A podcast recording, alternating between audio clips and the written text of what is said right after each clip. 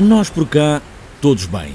Dentro destes limites que nos atormentam, é verdade, e que nos deixam neste limbo, à espera, quase como este outono, que começa a deixar a vontade do verão e começa a preparar o longo sono de inverno, embora no jardim nada durma. Espero que esta o encontre onde mais desejava.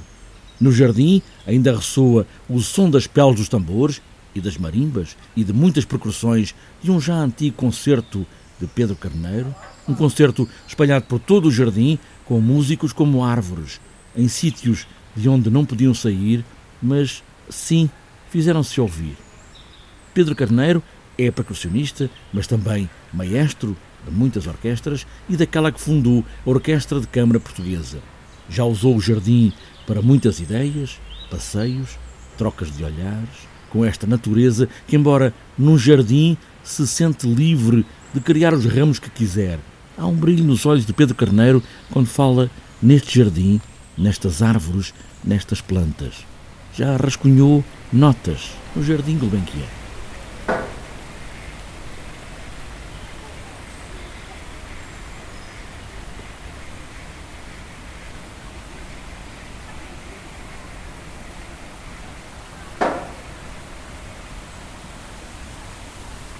Eu recordo-me de uma das, de uma das uh, atividades mais marcantes da minha vida como jovem músico, como adolescente,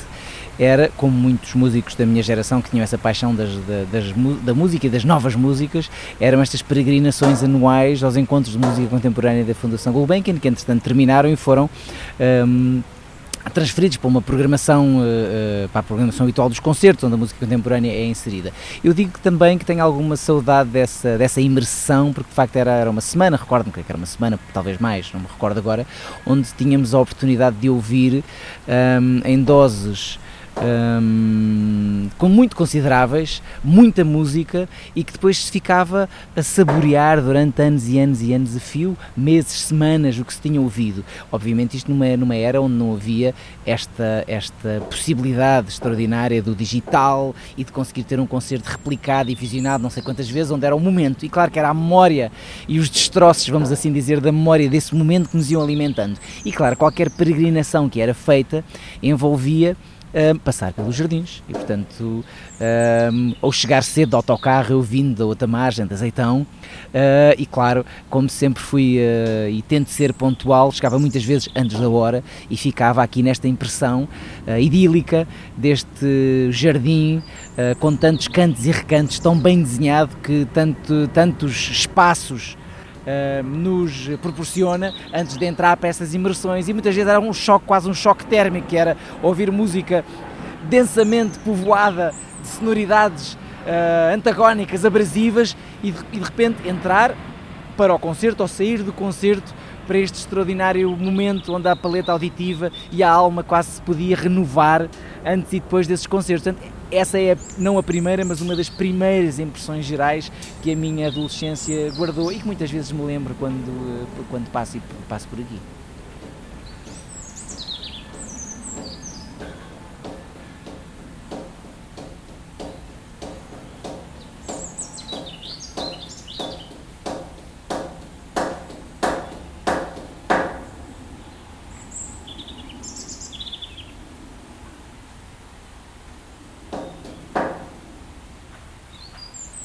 Sem dúvida que os passos eh, condicionam. Aliás, o Gaston Bachelard não é? tem, tem páginas e páginas sobre, sobre a forma como os passos nos, eh, nos condicionam. E aliás, nós vemos até aqui que não conseguimos ver, mas e também não conseguimos ouvir, mas eu posso descrever os várias. Eh, temos aqui um jovem a estudar, temos mais à frente um, um grupo de pessoas que tranquilamente uh, no seu recato conversam, temos pessoas que aproveitam, até acredito que aproveitam para passar do, do emprego, da hora de almoço, para fazer aqui, para levar a alma para poder continuar o dia de trabalho. E portanto, claro que sim, houve muitas ideias que eu aqui burilei, muitas, muitos trechos que fui escrevinhando, muitas uh, partituras que aproveitei para para tomar notas, se fosse entre ensaios ou entre concertos que ouvir, ou até momentos em que trabalhei com a Orquestra Gulbenkian, eram outros concertos, como até mais recentemente com o Rodrigo Pinheiro no Jazz em Agosto,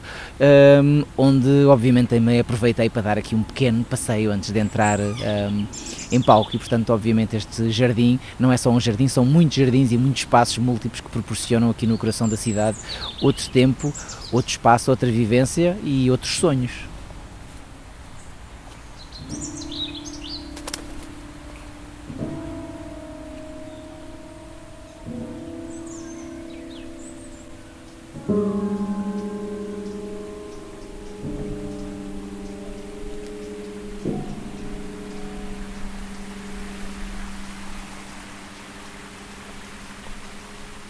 Tem este lado absolutamente genial de criar estes espaços múltiplos, ou seja, um,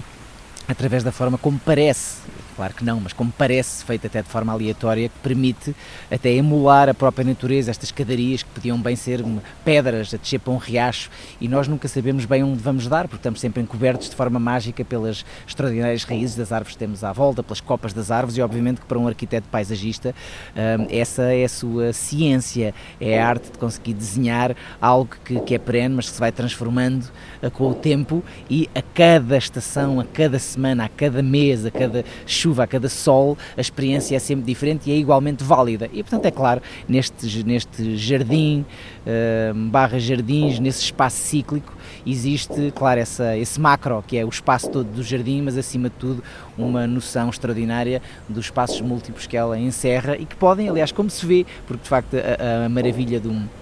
para um arquiteto, seja paisagista ou não, é habitualmente o gosto de ver o espaço a ser fruído, não é? E de facto este espaço é fruído de todas as maneiras, como podemos ver, seja pela criação musical até o namoro.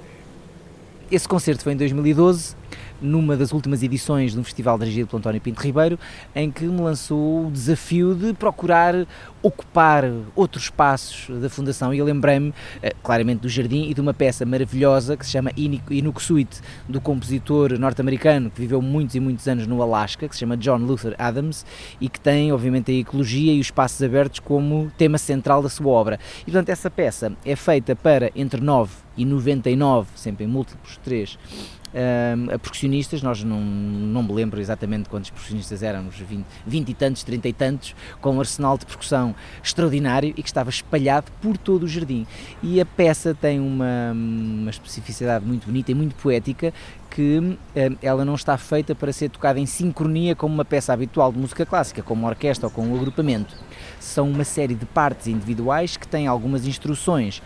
mediante o decorrer da peça e o tempo, onde nós sabemos que ao ouvir o som daquele apito, eu sigo para a próxima secção. Ou ouvir aquele trecho daquele tambor distante, aquela chamada, eu passo para a próxima secção. Mais bonito ainda foi que a peça tem uma série de cantos de pássaros que nós, até com a Sociedade de Ornitologia aqui, uh, procuramos saber que, um, que, espécies teríamos nessa altura e o próprio compositor escreveu, através de gravações que eu lhe enviei, novos trechos dos pássaros que estariam provavelmente aqui durante o concerto. Foi uma experiência muito bonita, um, que foi também registada num pequeno documentário que está no YouTube, esta peça, este Inukssuit, e estes Inukssuit para o povo inuit do Círculo Polar Ártico são marcadores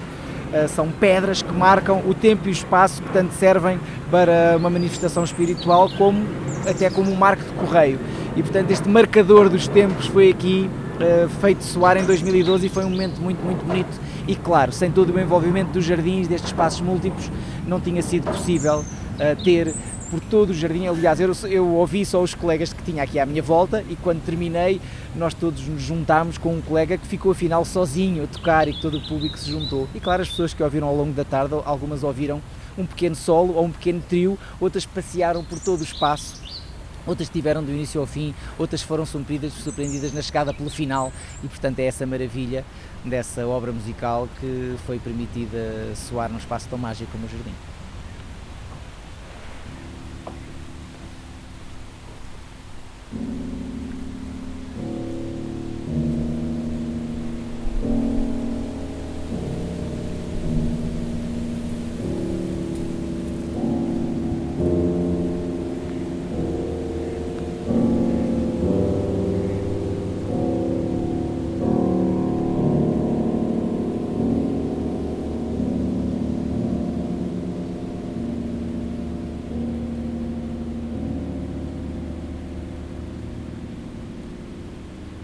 Bem, nós podemos seguir, uh, eu podia dar uma resposta, lembrei imediatamente do John Cage, e portanto não seria necessária nenhuma música, a não ser nós ficarmos aqui no silêncio, que não é silêncio, que é a música que nos envolve. E é uma música muito particular, nós temos, uh, se estamos envoltos, seja de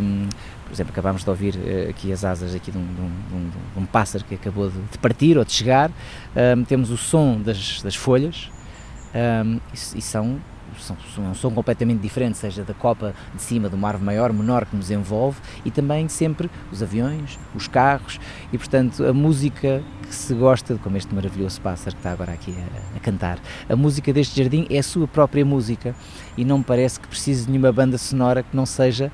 o próprio jardim e o próprio espaço lá fora e que no fundo é aqui tão perto e repare, nós estamos a, a escassos metros de uma estrada mas uh, tal genial, dois pássaros em pleno namoro agora aqui à nossa frente, aqui atrás das árvores e portanto esta música é maravilhosa e nós temos, uh, apesar de ser uma mentira parece que estamos aqui nesta, numa, numa, num jardim distante, numa selva qualquer, remota, mas nós temos aqui a, a estrada a meia dúzia de metros e no criador deste jardim, nos criadores, aliás, deste jardim, reside o gênio de nos fazer acreditar que é verdade. E é verdade.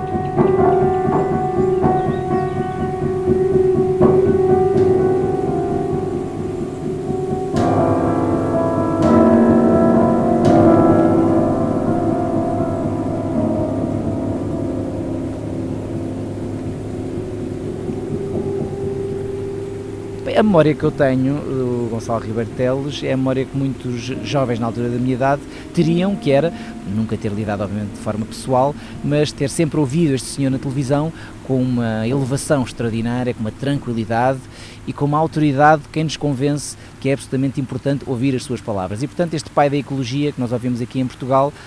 um, que seguiu sempre esse caminho, com essa retidão, com essa elevação, um, e a memória é mesmo essa, é de ouvir alguém que nós eh, sabemos que dedicou a sua vida uh, ao estudo um, e à obra para os outros. E este jardim é uma prova de, facto que a arte uh, é efêmera, exatamente como uma peça de música que também se, se dilui no tempo e no espaço, esta vai se transformando.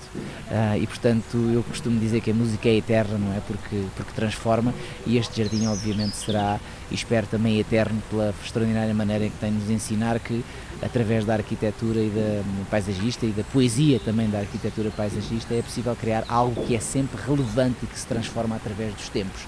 Para mim, pelo menos, esse é o seu eh, legado, um legado de responsabilidade. Um, e sem dúvida que quem passa por este jardim também sente uma, uma responsabilidade em respeitá-lo e em, obviamente, usufruir deste privilégio que é estar aqui, sentado a ouvir a sua música e só a existir plenamente.